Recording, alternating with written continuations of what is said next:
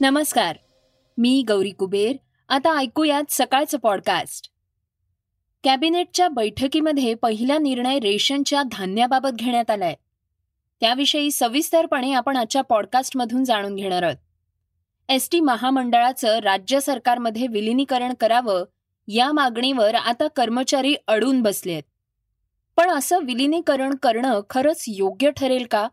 याबाबत राष्ट्रवादीचे ज्येष्ठ नेते शरद पवार यांनी प्रतिक्रिया दिलीय पवार काय म्हणाले आहेत हेही आपण आज पाहणार आहोत.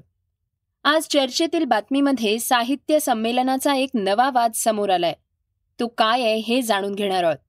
चला तर मग सुरुवात करूयात आजच्या पॉडकास्टला अमेरिकेच्या व्हर्च्युअल समिटच्या बातमीनं. अमेरिकेनं नऊ ते दहा डिसेंबर या कालावधीत आयोजित केलेल्या व्हर्च्युअल समिटमध्ये एकशे दहा देशांना आमंत्रित केलंय. लोकशाहीवर आधारित या व्हर्च्युअल समिटचं आमंत्रण अमेरिकेचे राष्ट्राध्यक्ष जो बायडन यांनी पाठवले. मात्र यामध्ये काही देशांना वगळण्यात आलंय. नुकतीच बायडेन आणि चीनचे राष्ट्राध्यक्ष शी जिनपिंग यांच्यात साडेतीन तास चर्चा चालली होती. पण लोकशाहीवर आयोजित व्हर्च्युअल समिटमध्ये चीनला आमंत्रण पाठवण्यात आलेलं नाही. बायडन यांनी भारतासह इराक आणि पाकिस्तानला आमंत्रण दिलंय. मध्य पूर्वेकडील फक्त इस्रायल आणि इराकला या ऑनलाईन कॉन्फरन्ससाठी बोलावण्यात आलंय. जयर बोल्सोनारो हे ट्रम्प यांचे कट्टर समर्थक होते. तरीही बायडन यांनी बोल्सोनारो यांना यासाठी आमंत्रित केलंय. तर Egypt Saudi Arabia Jordan Qatar युएईला वगळण्यात आलंय. इकडे चीनला वगळलं असताना तैवानला मात्र या समिटसाठी आमंत्रण पाठवण्यात आलंय. चीनशिवाय नाटोचा सदस्य असणाऱ्या तुर्कीलाही या यादीतून वगळण्यात आलंय. अमेरिकेच्या परराष्ट्र खात्यानं एकशे दहा देशांची यादी त्यांच्या संकेतस्थळावर प्रसिद्ध केली आहे. या यादीनुसार अमेरिकेच्या एकशे दहा देशांच्या यादीत रशियाला सुद्धा वगळण्यात आलंय. याशिवाय दक्षिण आशियातील अफगाणिस्तान बांगलादेश आणि श्रीलंका या देशांना वगळलं गेलंय.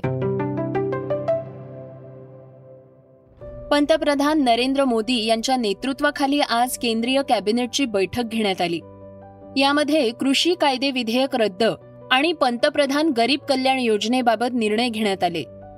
याबाबत केंद्रीय मंत्री अनुराग ठाकूर यांनी माहिती दिली आहे कॅबिनेटच्या बैठकीमध्ये पहिला निर्णय रेशनच्या धान्याबाबत घेण्यात आला. कोरोनाच्या काळात केंद्र सरकारनं पंतप्रधान गरीब कल्याण योजनेअंतर्गत गरिबांना पाच किलो गहू तांदूळ मोफत देण्याची घोषणा केली होती. ही योजना गेल्या पंधरा महिन्यांपासून सुरू आहे. आता केंद्र सरकारनं या योजनेला मुदतवाढ देण्याचा निर्णय घेतलाय. डिसेंबर दोन हजार एकवीसपासून मार्च दोन हजार बावीस पर्यंत चार महिन्यांची मुदतवाढ देण्यात आली आहे त्यामुळे गरिबांना काहीसा दिलासा मिळणार आहे. पंतप्रधान मोदींनी शुक्रवारी तीनही कृषी कायदे मागे घेण्याची घोषणा केली होती. त्यानंतर आज कॅबिनेट बैठकीमध्ये तीनही कायदे मागे घेण्यास मंजुरी मिळाली आहे पुढील आठवड्यात संसदेच्या हिवाळी अधिवेशनामध्ये दोन्ही सभागृहात कायदे रद्द करण्याचं विधेयक मांडण्यात येईल असंही अनुराग ठाकूर यांनी सांगितलंय. तसंच शेतकऱ्यांनी आता आंदोलन मागे घ्यावं असं आवाहन देखील त्यांनी केलंय. मात्र संसदेत कायदे मागे घेतल्याशिवाय आम्ही आंदोलन मागे घेणार नाही अशी शेतकऱ्यांची भूमिका आहे. एस टी कर्मचाऱ्यांच्या संपाबाबत ज्येष्ठ नेते शरद पवार काय म्हणाले आहेत हे आपण आता पुढच्या बातमीतून पाहणार आहोत.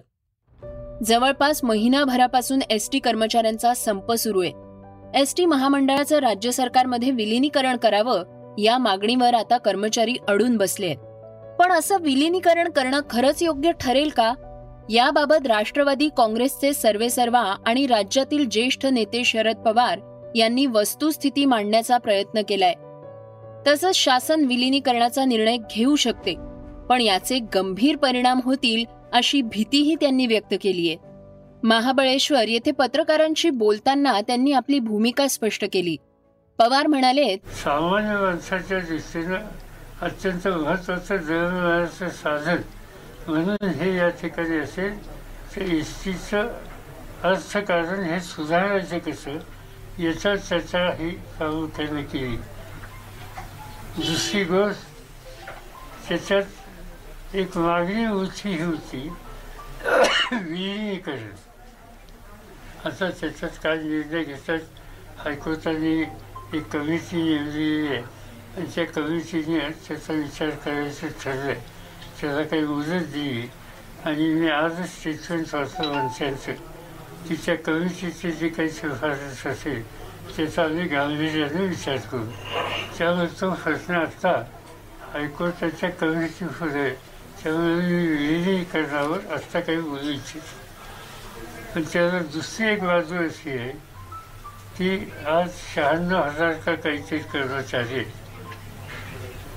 राज्य सरकारच्या एकंदर शासकीय कर्मचाऱ्यांच्या शिवाय अन्य जे कर्मचारी असतात मग आरोग्य खात्यात काही कर्मचारी आहेत आशा वर्कर्सचे कर्मचारी आहेत एस टीचे कर्मचारी आहेत राज्यातल्या वेगवेगळ्या विद्यापीठात काही काम करणारे लोक आहेत हे डायरेक्टली गव्हर्नमेंटचे नाही पण गव्हर्नमेंटशी संबंधित आहेत एकदा हे सूत्र ॲक्सेस केलं करण्याचं तर ते सगळ्यांना लागू होईल यशवंतराव चव्हाण यांच्या नेतृत्वाखाली सन एकोणीसशे अठ्ठेचाळीसमध्ये एस टीची सुरुवात झाली.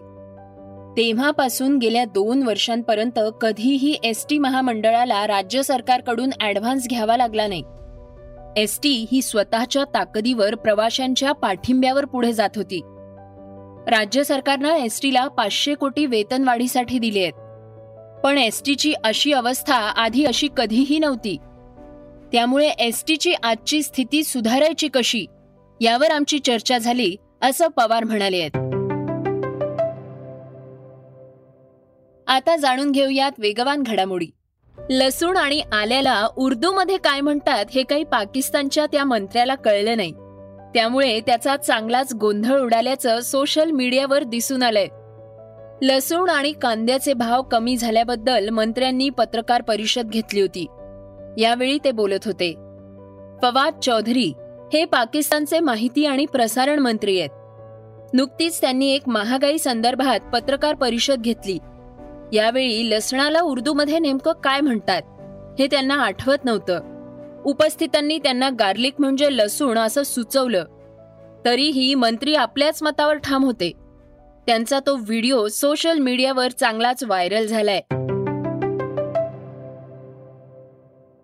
कोविडग्रस्तांना महाराष्ट्र सरकारतर्फे संपूर्ण मदत करण्यात आली नसल्याची माहिती समोर आली आहे कारण आरटीआय अंतर्गत मिळालेल्या माहितीनुसार महाराष्ट्रातील मुख्यमंत्री कोविड रिलीफ फंडाबाबत महत्वाची माहिती उघडकीस आली आहे कोरोनाच्या काळात लोकांनी महाराष्ट्र मुख्यमंत्री कोविड रिलीफ फंडमध्ये मोठ्या प्रमाणात देणगी दिली आणि सुमारे सातशे नव्याण्णव कोटी रुपये मुख्यमंत्री मदत निधीमध्ये जमा करण्यात आले. आरटीआयमधून मिळालेल्या माहितीनुसार दान केलेल्या रकमेपैकी केवळ चोवीस टक्के रक्कम खर्च झाली. या निधीत सुमारे सहाशे सहा कोटी रुपये अद्याप जमा बॉलिवूड अभिनेत्री कंगना रनौत विरुद्ध मुंबईत एफ आय आर दाखल करण्यात आलंय. आज कंगनानं या एफ आय आर वरील तिच्या प्रतिक्रियेचं वर्णन करणारा एक फोटो इन्स्टाग्रामवर पोस्ट केलाय. त्यामध्ये तिनं लिहिलंय की गुन्हा दाखल करून दुसऱ्या दिवशी पोलीस मला अटक करायला आले तर? अशी मिश्किल टिप्पणी तिनं केलीय. दादरच्या श्री गुरुसिंग सभा गुरुद्वाराचे अमरजीत सिंग संधू यांनी कंगनावर आपल्या समुदायाविरुद्ध अपमानास्पद टिप्पणी केल्याचा आरोप केलाय. आंतरराष्ट्रीय क्रिकेट परिषदेनं नुकत्याच जाहीर केलेल्या रँकिंगमध्ये रोहित शर्मा आणि लोकेश राहुल यांनी आपल्या स्थानात सुधारणा केली आहे दुसरीकडे विराट कोहलीच्या स्थानात घसरण झालीय. तो टॉप टेन मधून बाहेर गेलाय. रोहित शर्मानं पंधराव्या स्थानावरून तेराव्या स्थानावर झेप घेतलीय. फलंदाजांच्या टॉप टेनच्या यादीत लोकेश राहुल हा एकमेव भारतीय आहे. तो सातशे एकोणतीस गुणांसह पाचव्या स्थानावर पोचलाय. चर्चेतील बातमी ऐकण्यापूर्वी सकाळच्या श्रोत्यांसाठी एक विशेष निवेदन. M I T world peace युनिव्हर्सिटीच्या वतीनं बी मधील करिअरच्या संधी या विषयावर वेबिनारचं आयोजन करण्यात आलंय. नोव्हेंबरच्या शेवटच्या आठवड्यात होणाऱ्या या वेबिनारमध्ये associate professor doctor Dinesh Bhutada हे मार्गदर्शन करणार आहेत. सव्वीस नोव्हेंबरला दुपारी दोन वाजता बीटेक मधल्या संधींसोबतच वेगवेगळ्या अभ्यासक्रमांबद्दल विद्यार्थ्यांना मार्गदर्शन केलं जाणार आहे.